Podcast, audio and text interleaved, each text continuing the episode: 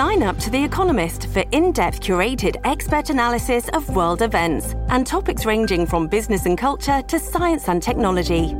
You'll get the weekly digital edition, online only articles, curated newsletters on politics, the markets, science, culture, and China, and full access to The Economist Podcast Plus. The Economist is independent journalism for independent thinking. Go to economist.com and get your first month free.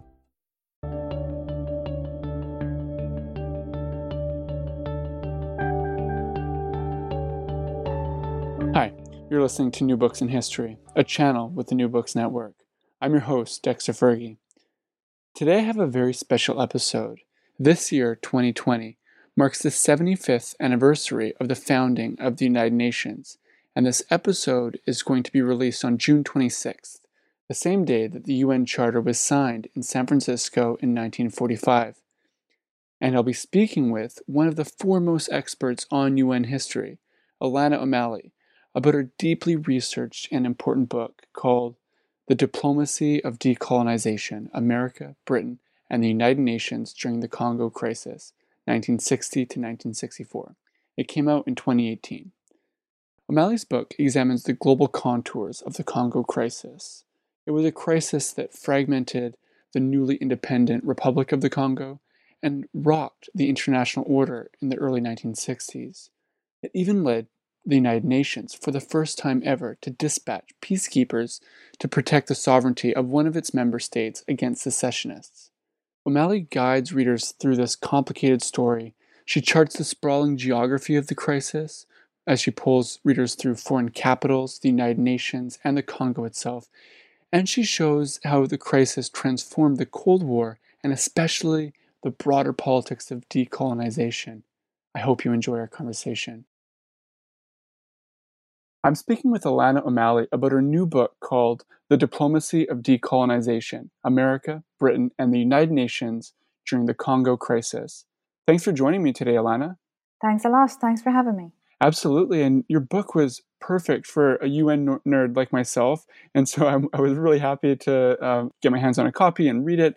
And I learned tons about something that was just critical to um, you know UN history, but then also as you um, show um, really clearly in your book um, to decolonization itself. Um, and so, just to begin the interview, how did you become a historian? Well, that's a, a great starting question. Um, I think as an Irish person, history is very much part of our identity and our culture. So I certainly grew up uh, surrounded by um, books and that sense of the um, the importance of history. Um, and then I think also uh, two other elements were important, which was that my granduncle was a missionary priest in Africa. So I used to hear my grandmother talking a lot about his experiences. So that kind of put the idea of Africa in my head um, at a very young age. Um, and then also on top of that, the Congo was the first uh, significant peacekeeping mission for Irish troops um, during which many of them were killed um, in 1960. So the Congo always had a, a, kind of a cultural resonance in Ireland, um, and so did the UN. So I think those um, various uh, kind of cultural and um, familial influences really drew me to studying history um, in university, and then I was lucky enough to get straight into a PhD program when I was 21 at the European University Institute in Florence, which is the most beautiful place in the world to do a PhD without question, but also um, an incredibly intellectually rigorous place um, to study international history. So that was um, a great start for me. Mm-hmm. And so, yeah, this book is based off of your dissertation. Um, and so I'm just curious what sort of um, like how does this book differ from the project that you imagined when you first began the project? Yeah, so when I started, I mean, I was quite a young, kind of green uh, historian. Mm. Um, and so I really had intended initially to write about the Congolese reaction to the Congo crisis. So I knew from the literature there was a lot written about the Cold War perspective um, and a, a, lot written about the UN military um, element but there was to me this curious um, kind of missing link, which was what were the Congolese saying about what was going on. So that was my initial plan, which was to go to Kinshasa and, and read the national the, the, records of the National Archive. But for a bunch of logistical and resource reasons, um, partially to do with the, the security of traveling there alone um, and spending a lot of time there without having any real contacts, um, and also access to the archives uh, and also financial resources. That was really not um, the best approach at that moment in 2007.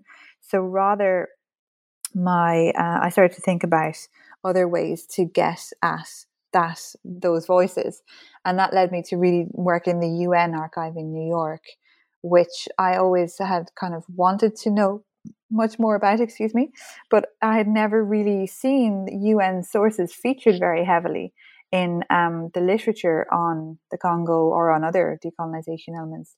So um, I decided to apply for a visiting fellowship um, at NYU because we had an exchange program with them at the European University.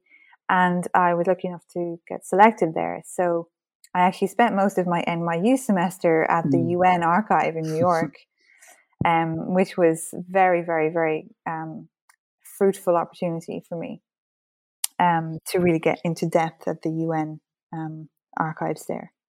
Mm-hmm. Yeah, I would love to know more about um, that. Um, uh, so, so, just like the the research experience um, of writing this, uh, you know, first a dissertation and then um, a book. Um, can you say something a bit more about the UN archives and why you found them so useful? Yeah, well, I mean, the first thing that I um, found was that it's a very small archive, but it's got loads and loads of material. So the reading room is tiny, but there's actually so much um, paper in in New York at the UN archive. Um, and I was really curious why nobody has been here, you know, working on this subject before. And I'm sure that they have, but just that I hadn't come across them um, at that point when I started in 2007.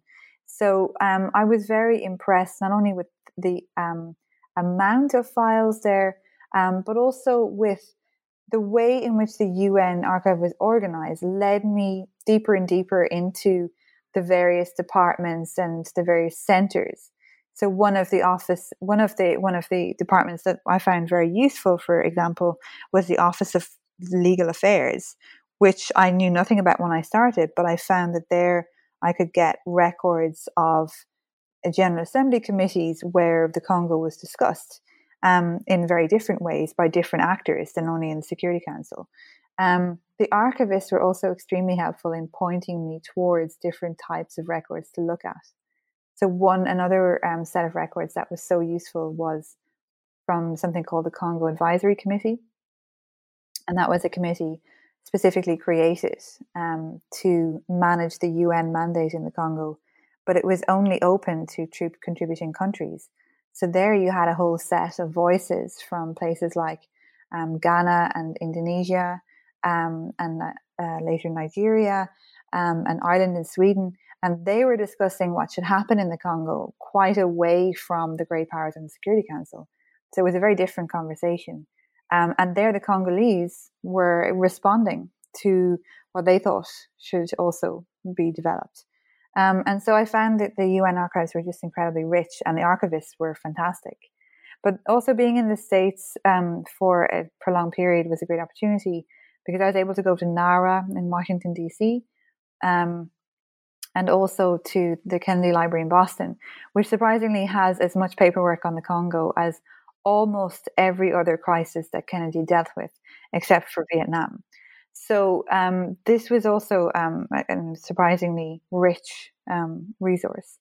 Um, and then I also, of course, I mean, everybody should go to the National Archives in London at Kew. That was um, potentially the best archive in the world, and there was a lot of material there. Um, so that was kind of what I did for the dissertation. and then I was kind of I got a, a, a, position at Leiden University in the Netherlands straight out of my, well, almost straight out of my PhD. Um, and I had great support from the History Institute there. Um, so they helped me to, they funded a trip to back to Nara to look at the CIA files. Um, and that was really important for kind of filling out the intelligence aspect of what the US knew about what was happening in the Congo and when they knew it. Um, and a lot of those files had been released since I had done my dissertation, so that was really helpful. Um, and then I, you know, at the end of the defense, um, one of my jury members was Marilyn Young, God rest her, and she was a, just a fantastic supporter of my work from the beginning. And she had said at the end of my um, thesis defense, you have a choice about the book. It'll either be about Anglo American relations or it could be about this um, slightly more interesting element, which is about the African and Asian countries and their role in the Congo and at the UN. And so I knew then from the from the beginning of writing the book that it would hopefully be quite different from what's in the dissertation. Um, and I set out to try to get different access to different archives. So I applied for a Gerda Henkel Stiftung research grant, and they generously funded a trip for me to India and to Ghana um, and there I found just fantastic resources on the Congo. And I found what was so great about the, the splitting of the research across time, which I know is a luxury that not everybody has because, you know, at a certain point you get pressured into producing the book and, um, you know, it's a, it's a long, hard road. Um, but what I really enjoyed was that the voices that I had found in the UN archives were echoed at the national level in Ghana and India, where they had lots of paperwork about the Congo what was going on, the internal discussions. Um, so that was um, a really kind of um, fruitful time doing this research um, in these different places. Yeah, I mean, um, listening listening to you talk about the research experience now, um, like it, I'm, I'm starting to think that like the fact that all of these different archives had so much material on the Congo crisis actually like reveals just how significant this moment was um, for so many different actors. And yeah, and so I mean we're gonna we're gonna get into all those different actors, but um, before we really dig into the arguments of your book, um, I thought it might be useful for you to um, sort of get our listeners and me up to speed on um, the Congo, its fight for decolonization, um, and the Congo crisis itself. So, like, what exactly do we need to know um, about um, Congolese decolonization to understand the Congo crisis? So, I think that there's four elements that really make the Congo stand out as a case study of decolonization that's different from other decolonization stories. The first one is that the Congo doesn't just appear on the map in 1960. Um, it's a place of strategic interest for uh, decades before that. It was, of course, the private estate of King Leopold of Belgium in the late 19th century, and then um, a colony of the Belgian state um, in the first half of the 20th century. And as part of that process, you had quite prominent um, writers and thinkers such as Joseph Conrad um, and Roger Casement, who traveled into the Congo and wrote these kind of lurid accounts of the horror and violence of Belgian colonialism. So from the beginning uh, of the 20th century, the Congo is kind of inscribed um, in Conrad's words as, you know, um, the dark heart of Africa and this kind of dark space on the map. And he writes, of course, the heart of darkness based on his experience on the Congo River.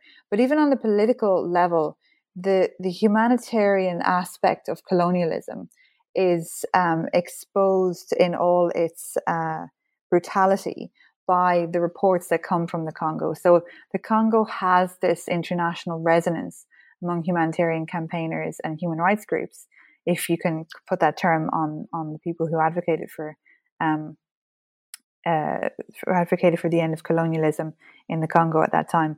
Um, and that really kind of marks it out as being a little bit different. Now, the second element is related to the first is that, well, why was it so? Horrific um, in the Congo. Um, and part of that is because the uh, regime was designed to exploit the resources of the Congo state and the Congolese people themselves. So it's an incredibly rich country. It should be one of the richest countries in the world, but the um, um the, the richness of the raw materials has um, never been really uh, used to benefit the Congolese state in the way that it could be um, due to a bunch of different reasons. And that was also what was driving the kind of rigor, or if you like, violence um, of the Belgian colonial regime to that kind of quest for richness. Um, and that's kind of where a lot of the humanitarian atrocities committed were um, justified. So that kind of resource element um, is very, very important, and that plays a huge role in the outbreak of the crisis in 1960. The third dimension is, of course, the fact that it's a, a Cold War um, crisis, a Cold War consideration. So there is a lot of literature that set up the Congo as a Cold War episode, you know, um, a hot episode of the Cold War in some authors' views. Um, if you look a little bit further into it, it it really doesn't seem that the Soviet Union had a grand strategy to use Congo as an entry point for communism into Africa.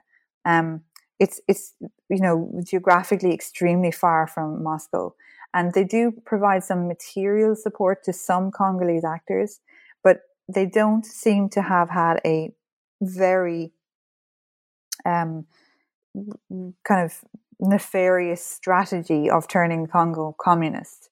But nonetheless, it's perceived, their actions are perceived as Cold War, um, th- as a Cold War threat by the Americans. And the US, really from the beginning, is quite determined that the Congo, with all its resources, including, of course, the uranium that they used for the atomic bomb that they drop in Japan, uh, that that should be under the control of a Western friendly uh, government and that there's no way that the Soviet Union should be able to take hold there at all. So that brings the Cold War element kind of wittingly and unwittingly to be a stronger part of the Congo crisis than other decolonization stories. The final element that marks the Congo out as being a little bit different is the constellation of actors of the state itself. So the, the territory is the size of Western Europe, uh, across which in 1960 you have at least 200 languages spoken. So the sense of the nation or the sense of the state is not really that strong um, in the years coming up to independence. So it's not really that surprising then that upon independence you have a lot of dubious claims of competing sovereignty. Um, you have a lot of tension between various um, rival politicians, between various provincial and ethnic authorities. Um, and you have a lot of um, that tension between what does it mean to be a modern post colonial state um, that is one whole unit? Or how do you go back to the pre colonial legacy of the Congo, which is um, a system of kingdoms, which is very different from a modern um, Westphalian state model? So, this also makes the whole Congo crisis um, very problematic. And slightly linked to that is you have this sense of pressure from the other newly independent African states or remaining African colonies who want to be states watching the Congo. Um, and they're really they're they're really afraid that this will be the worst case scenario for decolonization that will knock the whole decolonization project down across the continent, um, and that creates extra political tension. Mm-hmm. Um, and so, in um, similarly broad strokes, um, can you just tell our listeners what exactly the Congo crisis was? Okay, so um, the Congo crisis breaks out in 1960 when the Congo officially becomes independent. Now, the road to independence is actually quite swift. Um, there's only really about two years of agitation for independence before 1960, and a lot of that is led by um, some trade union leaders, but also a man called Patrice Lumumba. And Lumumba is um, a former postal clerk from um, the northern region of the Congo around the city of Kisangani, which was Stanleyville at that time. And he has a bit of a checkered record. He um, has spent some time in prison and he um, had been accused of corruption, but he emerges as a very, very, very intelligent and charismatic leader. And he manages to, he, he's a great public speaker, right? So he's very, very persuasive, and he he manages in his speeches to really convince a lot of Congolese citizens that they're part of a nation and that they're united in this struggle against Belgium, that they're anti-imperialists and that they're anti-colonialists. Now he himself is influenced quite heavily by uh, Kwame Nkrumah and Ghana and these ideals of Pan Africanism, um, and so he emerges as a great um, leader during these years. But it's also to do to do with the fact of the Belgian kind of reaction to independence. So they invite the Congolese leaders to a roundtable discussion discussion in Brussels in January 1960. Um, and there they say, "Oh, listen, yeah, it's fine. You can be independent in six months, but actually, the Congo state is broke. So, despite all your resources, we have spent quite a lot of money building infrastructure, and so now you need to pay us back."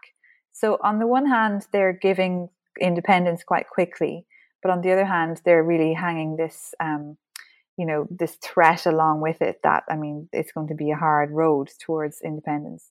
Um, so the elections take place uh, in June 1960. Patrice Lumumba emerges as the prime minister, and his political rival Joseph Kasavubu, who's from a different ethnic tribe, which is important later, um, and who um, doesn't have a very close relationship with Lumumba, has to be said he emerges as the president. Um, and so this is kind of a, a, a weak coalition at the beginning. Um, and so this is what happens really uh, in the road up to independence. Now, in the first week of independence, two problems arise. The first one is that the Congolese army, which is filled in the lower ranks by Congolese but is only staffed by Belgian officers, they're told that independence has no bearing on the structure of the army. So they lead um, a mutiny against the Belgian officials, and this really erupts into violence on the streets and um, particularly violence um, towards the European populations. And Brussels, in response, the Belgian government, they send paratroopers into Kinshasa to protect on the on the pretense of protecting the European population um, but this is perceived immediately as a massive violation of the new Congolese sovereignty. And that produces a crisis. The second thing that happens um, in the first week of July 1960 is that the southeastern province of Katanga, where a lot of the mineral resources are located, secedes uh, under uh, what's largely believed to be a puppet regime of the Belgian government led by a guy called Michel Tshombe. Now, Michel Tshombe claims to represent the Katangese uh, people, but Katanga is um, a very carefully balanced coalition of smaller ethnic groups that are related to each other. Um, and so his political legitimacy from the beginning is very, very weak. Um, and it's also, eh, when you consider the economic importance of Katanga, it becomes less important whether or not he's politically legitimate because in 1960 the Katangan province produces alone 60% of the revenue of the Congolese state because it has 69% of the world's industrial diamonds, 49% of the world's cobalt, and 9% of global copper output. Um, and so it's an extremely, extremely rich and also extremely productive province, and that's important. So this casts then the Congo from the first week of independence into a civil, constitutional, and financial mm-hmm. crisis. Um, the two actors that you really zoom up on, um, at least like uh, you know in your subtitle, um, are the British and the Americans, um, and um, they care so much about the Congo crisis. Um, and I'm just wondering if you could perhaps tell us a bit about why, you know, for instance, the British cared about the Congo crisis. So the British care about the Congo for um, a couple of different reasons. The first one is that they're really afraid that this um, instability, um, this instability caused by decolonization, will spill over into their remaining territories and their remaining colonies, um, particularly in the border regions right around Tanganyika and um, what's now Zambia. Um, and they're really worried that this um, idea of uh, freedom will just take off and upset their own decolonization plans. Um, but the other reason I think it's even more pressing for them is that British companies are heavily invested in Katanga. And um, behind the um, resources is a massive mining corporation called Union Minière du Haut Katanga. And one of the financial backers of that group is a British company um, and on the board of that British company are really um, kind of heavyweight politicians, including the governor of the Bank of England, who has reported is reported to have shares in Katanga, and even the foreign secretary at some stage during the crisis is queried whether or not he has personal financial interests in Katanga. So this kind of goes towards the heart of the British elite um, in terms of um, their financial well-being, but it also goes towards the heart of the British state because they need to preserve access to those resources, um, particularly the copper belt, which runs um, through Katanga um, and also is an essential part of the British Empire. Um, and so they're really, this fear kind of runs through Britain, France, and Belgium around the same time that decolonization politically is one thing, but economic decolonization is quite another thing. And they're really scrambling at this time to preserve those colonial networks of power and influence to maintain access to resources, especially in the Congo. Mm-hmm. Yeah, and I mean, you, have so much material on um, sort of how the British are trying to defend themselves um, within the UN. Um, and um, uh, yeah, it's like it, it's it's really clear just how anxious they are about um, you know the goings on in um, in the Congo from their own yeah like imperialist decolonization perspective. Um, I mean, at one point, um, there was a, a representative uh, um, of Britain at the UN who um, you know, parroted uh, um, an old Churchill line uh, for his own purposes. We shall fight on resolutions. We shall fight in the corridors. We shall fight in the committees. We shall never abstain. Um, and yeah, it's just yeah. so clear that like, rhetoric, yeah, yeah. there, there's a really deep anxiety about the Congo crisis. Absolutely, yeah, yeah. They're terrified. I mean, on the one hand, you have this kind of um, economic dimension to think about. You have this kind of what they perceive as the strike uh, at the heart of um, British decolonization plans um, and British imperialism. And then it's all played out on the international stage, which is incredibly embarrassing for the British.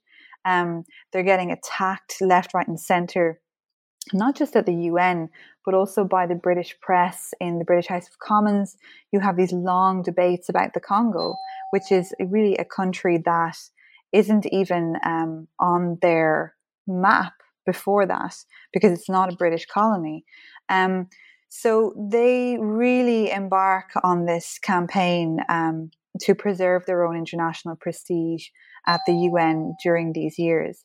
Um, and they really try to do that by um, defending their record on colonialism, which really isn't very good or very convincing. And so it frustrates a lot of the British political elite that the UN becomes this um, kind of battleground for influence um, during this time. Um, and that exacerbates their whole policy intention and approach to the UN. Okay, so that's the British approach. Um, but um, now I want to know about um, how the US sees the Congo crisis, because they have a very different lens onto seeing the, uh, the Congo crisis and the UN and decolonization. Um, so, can you help us uh, understand that? Yeah. So, um, indeed, the US um, perceived this very differently from the beginning. Eisenhower in 1960, you know, the the Congo really isn't very important to the US at that time. Um, he is, you know, reported to have made this infamous remark now about how he could think of nothing better than if Patrice Lumumba would fall into a river full of crocodiles. Um, because they just perceive Lumumba as somebody who can't they can't work with and who's quite irascible and um, quite temperamental and not really someone they want in charge of um, a big, strategically important, rich African country. Um, but the US interests um, aren't very clear, really, for the first, uh, especially for the first six months. Um, now, that's partially to do with the fact that there are other kind of ongoing crises that happen at this time. I mean, you have the, the acceleration of events in Berlin, and then later, of course, you have the Cuban Missile Crisis. But the Congo is only um, tangentially interesting for the Americans because of the Cold War perspective. And it's only when Lumumba makes declarations about being loyal to the Soviet Union that the Congo really starts to become a hot topic for the State Department. Um, and to a large extent, that's fine because they don't want to get involved in Africa um, because they want to preserve relationships with the European powers. And really, in the beginning, Africa, the whole map um, is seen as a space for European interests. Um, and this is reflected really well at the UN because it's not until 1961 that the US abandoned their policy of automatically abstaining on colonial resolutions.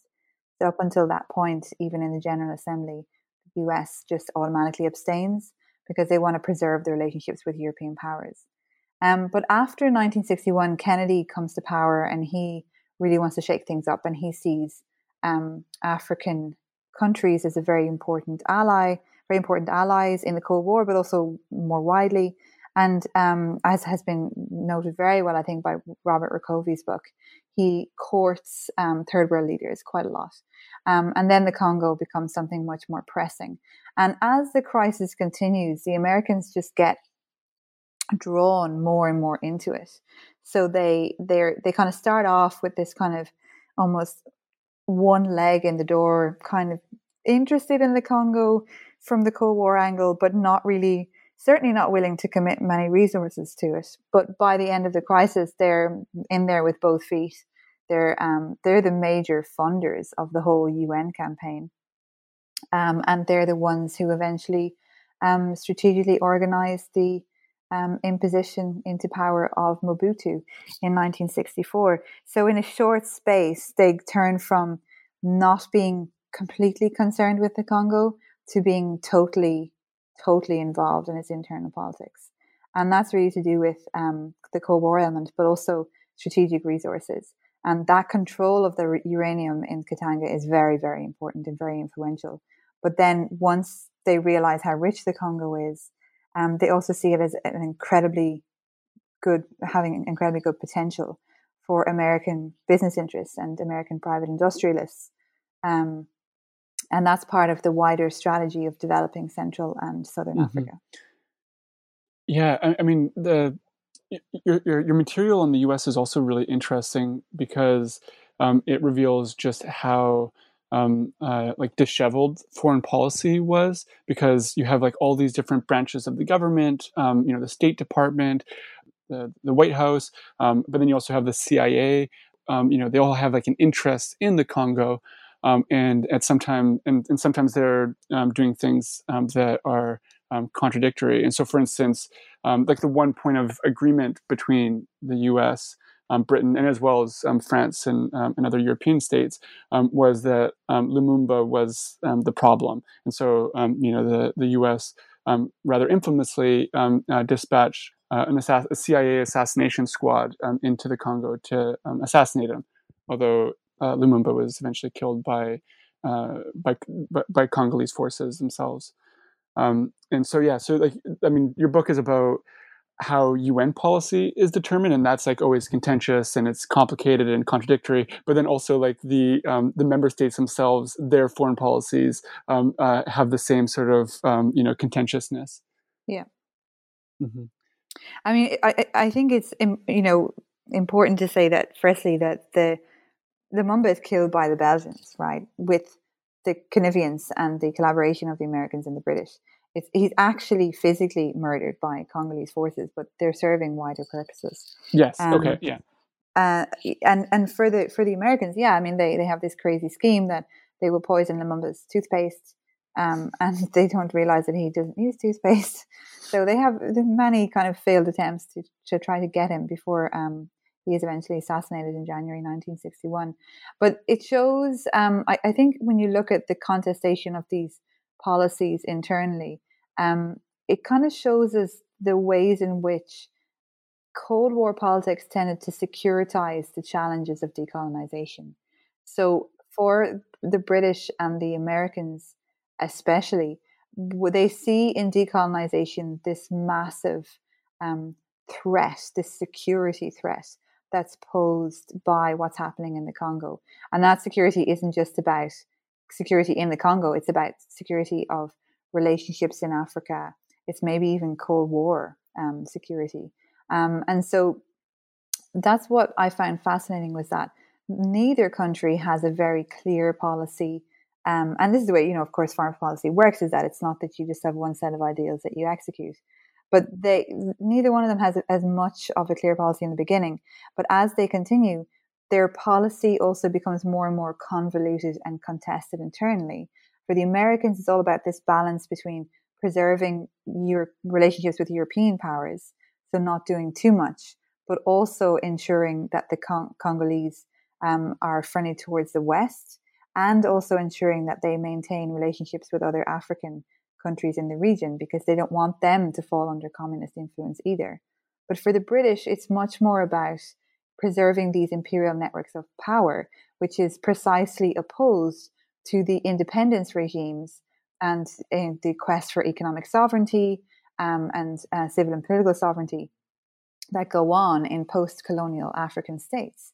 So it's actually quite opposed to the aims of those powers that the, US also wants to preserve relationships with.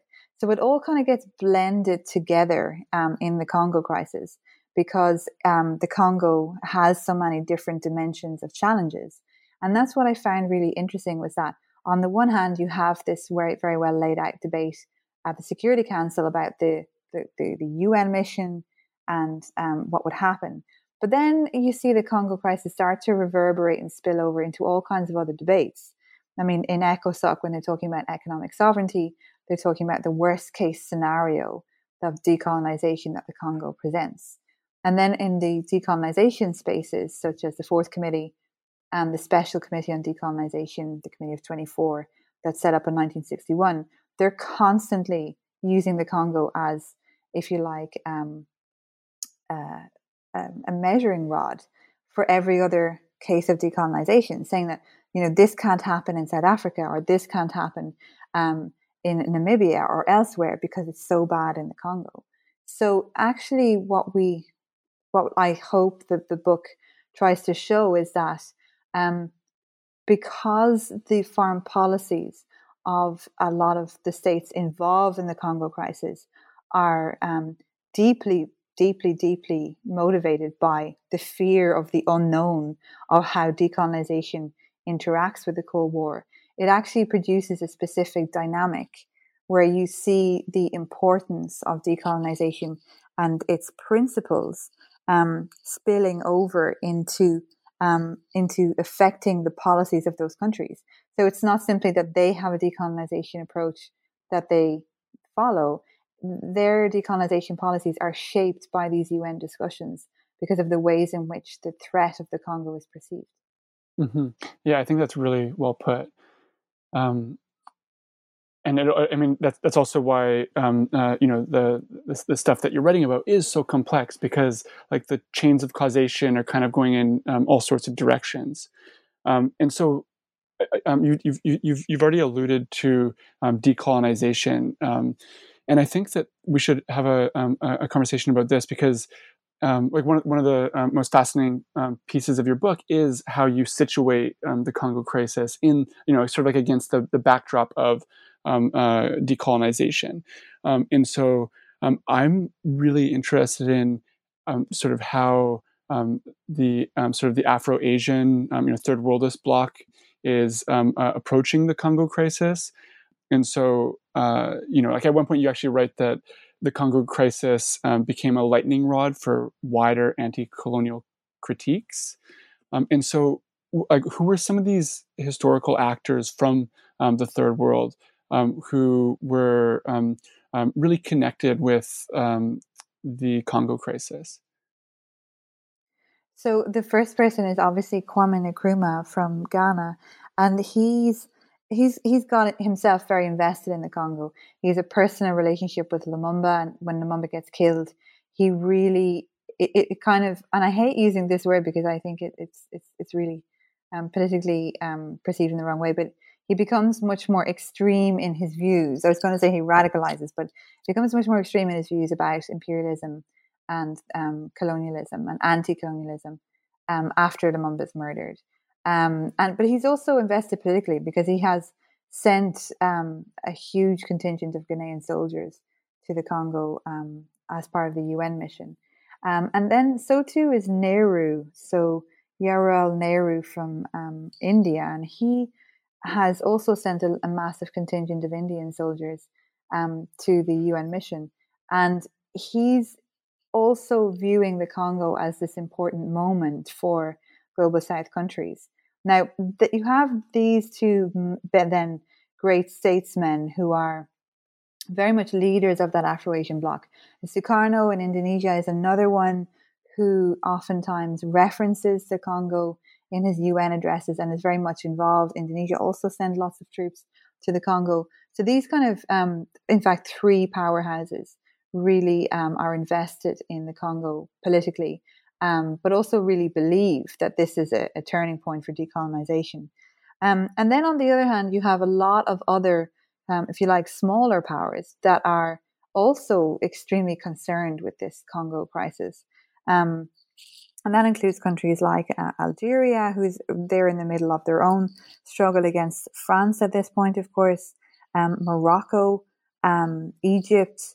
And these countries really believe that the Congo um, represents, you know, the whole test of the decolonization project uh, um, and its entirety.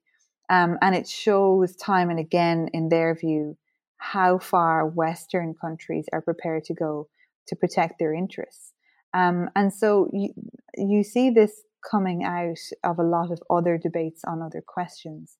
Um, and you also see this being quite problematic because a lot of the um, actors on the ground in the Congo who are sponsored by Western countries, either through the CIA or the Belgian security services in Katanga, they're quite impervious to UN resolutions and they really they resist UN troops on the ground.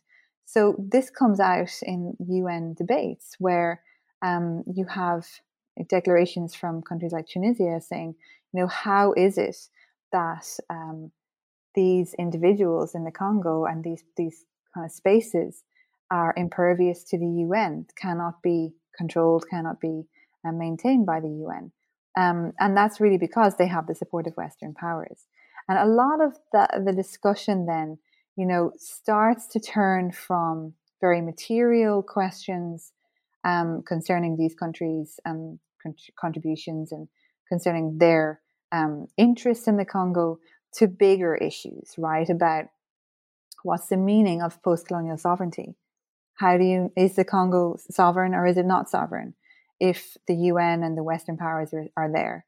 Um, for a lot of the Afro Asian um, bloc members, the UN doesn't do a great job, and they're not. They support the mission, but they're not really very happy with um, what's happening on the ground.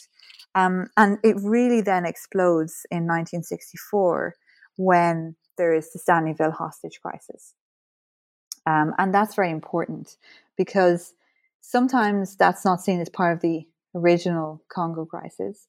Um, by 1964, two thirds of the country is under rebel control because the central government isn't very strong. Um, the UN are quietly leaving the country. They've they've ended the secession of Katanga um, in January 1963, so they're on their way out the door. And these rebel groups um, spring up, um, and they're you know the rebels are not um, all interested in declaring secession. I mean, a lot of them are motivated by the economic and social hardship of life in independent Congo. Um, so it's there's a bunch of different reasons that they um, are resisting the central government. But one group in particular, called the Simbas, lead um, a very successful uh, taking over um, of uh, Kisangani and as part of that, they capture over 200 European citizens and they hold them hostage in a hotel. And among that group is, um, unknown to them, the head of the CIA Field Mission Office. And um, he's in the guise of a, a diplomat. But he said, he, he, you know, they have excellent communica- radio communication with Washington.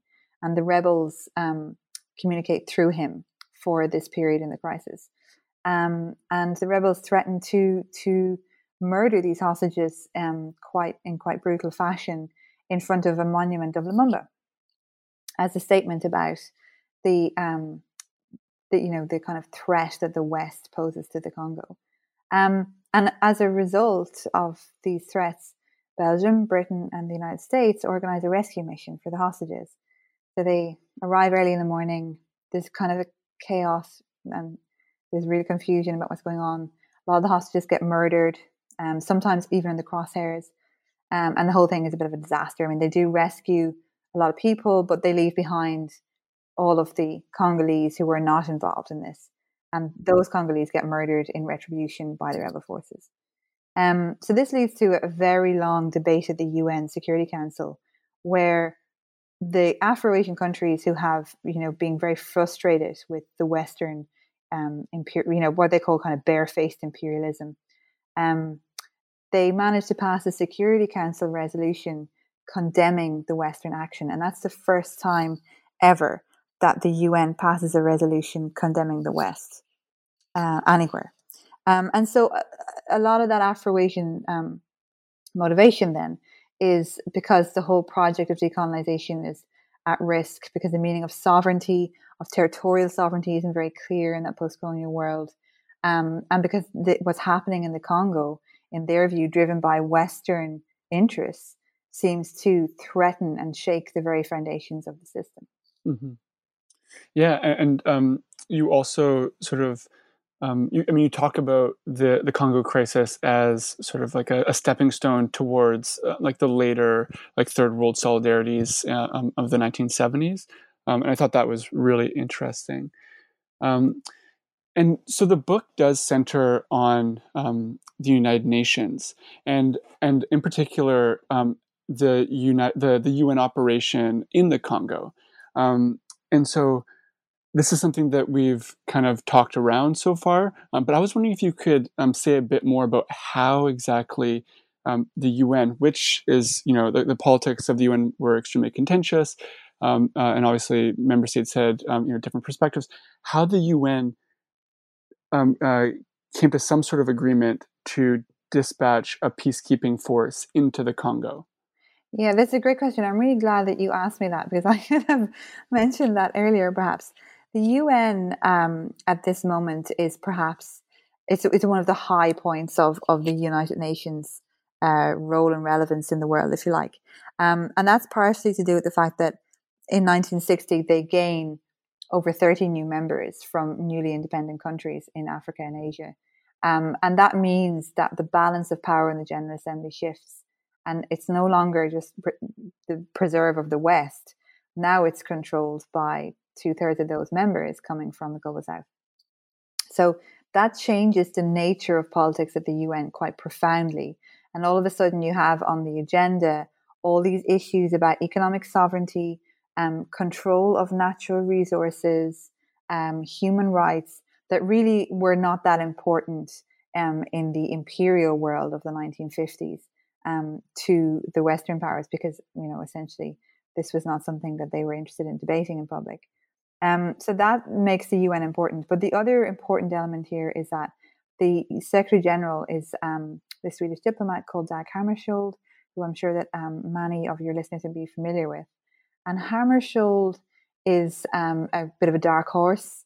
He gets the job because he's seen as um, a safe pair of hands for the UN, um, but actually he's a visionary, and he believes that the UN should have as one of its primary purposes to protect the independence of newly independent countries and to protect the role of small and medium powers in the UN system, not the great powers. And he doesn't think that the UN should be, as Arne Westad um, sometimes has described it, as the arm of America abroad. Um, so this really kind of then creates this kind of vigor and motivation and this sense of uh, almost a kinship between the office of the Secretary General and these um, global south countries. And that is built up quite deliberately by Hammarskjöld. And he, you know, he's like for the first time ever, the African group meet with Hammarskjöld um, in 1960 about the Congo crisis. I mean, they've never met with the Secretary General before. Um, so this is really a, a dawning of kind of a new era of political developments at the UN that's quite specific to the to the moment. Um, and so when the Lumumba appeals to Hammarskjöld to intervene to defend the sovereignty of the Congo, um, Hammarskjöld turns to the Charter.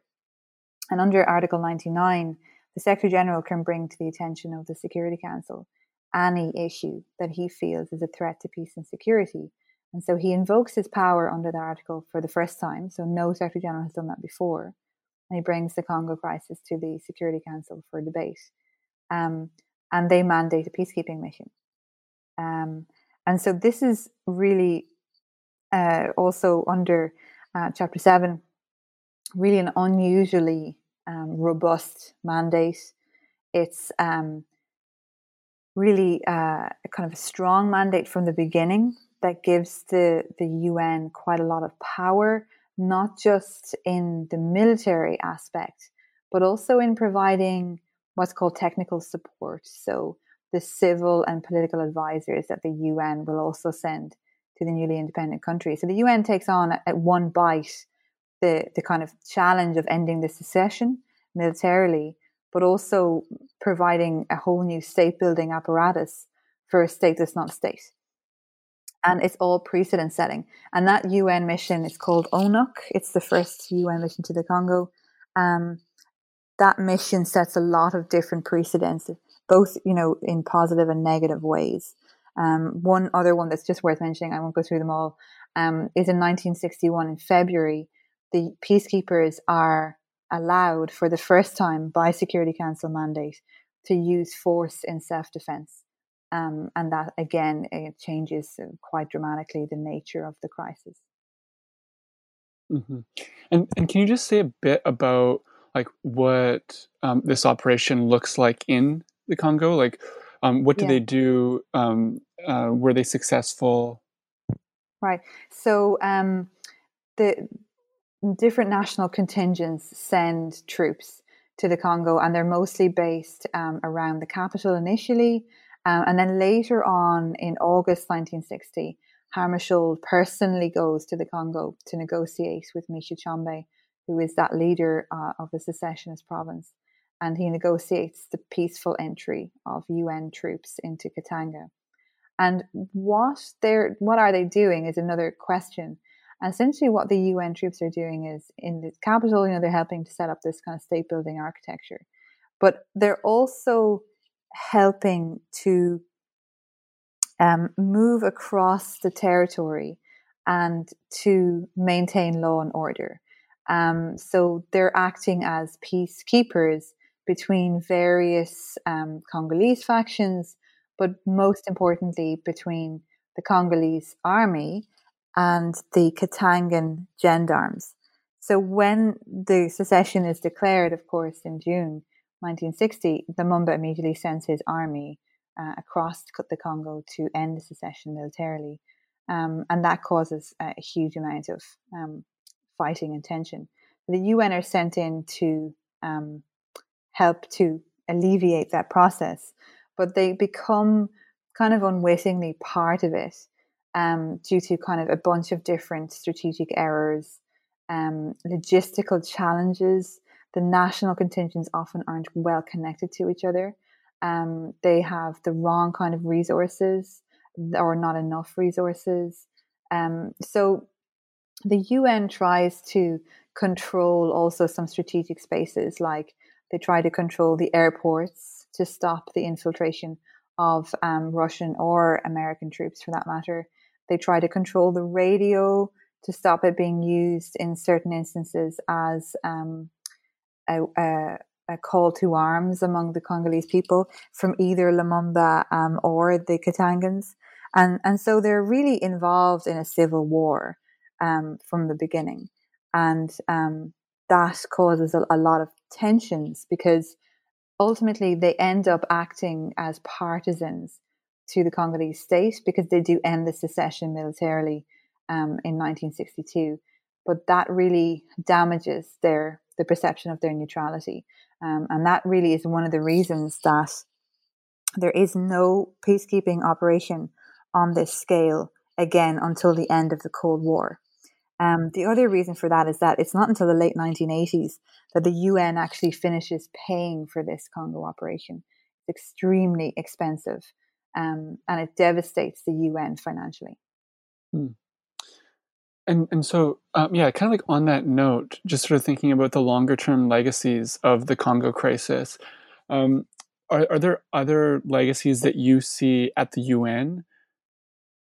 Um, I think two um, two things are worth bearing in mind. I mean, there have been a lot of legacies that have been drawn out, kind of lessons learned for peacekeeping. Um, although I think a lot more could be still done on, on that element of it. But at the UN, I think what's interesting about the Congo crisis is that it's not an isolated security challenge. It's a bit, it's, it has a lot of um, similarities, if you like, to the way we talk about human security challenges that the, the, Security Council deals with now, like Syria, right, where there is a humanitarian aspect, there's um, obviously the, the, the, the, military aspect, but there's the, also the whole sense of um, the state building aspect, the um, the whole question of the migration crisis that it produced, and, and the Congo really has a lot of those multiple crises as well. There's a massive humanitarian challenge that comes out of this. Um, there's a whole financial crisis that comes out both for the Congo and for the UN. There's the peacekeeping element, of course, and then there's the whole kind of what's the UN's role in state building. So the Congo kind of opens up a whole host of challenges for the UN that they try to build architecture for afterwards to solve. So they try to um, create spaces and committees and ideas um, drawing on the Congo experience that um, really helps the UN to develop later. And you see this particularly being led by global South countries who have, under you know very difficult circumstances, forged close alliances. Um, and you see them creating then new committees and new lasting UN institutions, um, a lot of which are designed to address some of the principles behind the Congo crisis, like the quest for economic sovereignty or the challenge to share humanitarian resources in a crisis. Um, and I think so. The UN, it's not a very fast learning institution if it learns at all. But I think that in that immediate moment in the 60s into the early 70s, a lot of the global south energy and motivation um, also comes from that kind of, if you like, solidifying experience of solidarity, but also the kind of devastation wrought by the whole Congo crisis. Mm-hmm. There's so much more in your book that um, we didn't get a chance to talk about, um, but uh, I'm just going to encourage the um, the listeners to become readers. Um, and and uh, just to finish off our um, discussion, um, can you give our listeners a preview of what you're working on right now? Yeah. So uh, at the end of the the book, um, you know, I, I was really interested in what happens next at the UN. So my new project is about the ways in which um, we can un- uncover the invisible history of the UN and the Global South. So how do Global South actors change the UN from um, the 1940s, in fact, until the 1980s? And it really comes out of that sense that everything we know about the UN is basically written from a Western perspective with Western sources and focusing on Western actors and their motivations. And we don't really know um, that much about the global South countries. Um, and what we do know is a story of failure, right? Of the new international economic order that doesn't go anywhere, and then um, debt crises in the 1980s. But my sense um, from the Congo was that these actors are actually much more dynamic uh, and active and interesting. And they're, they're much more believers in the potential of the UN in the 1960s than a lot of Western states. So this project sets out a new history of the UN written from the perspective of the global south. Wonderful. I really look forward to that. Um, Alanna, I really want to thank you again for speaking with me today. Thanks a lot, and um, thanks for the invitation. And can I just mention that for that new project, um, I'm mm-hmm. currently recruiting three PhD students and a postdoc. Um, and I'm also going to run a series of workshops and conferences on these themes um, in Leiden, in The Hague, um, in the next couple of years. So if anybody's interested in um, getting involved or, or, coming along to, to that, then please keep an eye on our website. Great. Yeah, no, that, that's a, a very relevant uh, advertisement. So thank you. Um, we've been discussing the diplomacy of decolonization, America, Britain, and the United Nations during, during the Congo crisis, 1960 to 1964, and the author is Alanna O'Malley. And you've been listening to New Books in History, a channel with the New Books Network.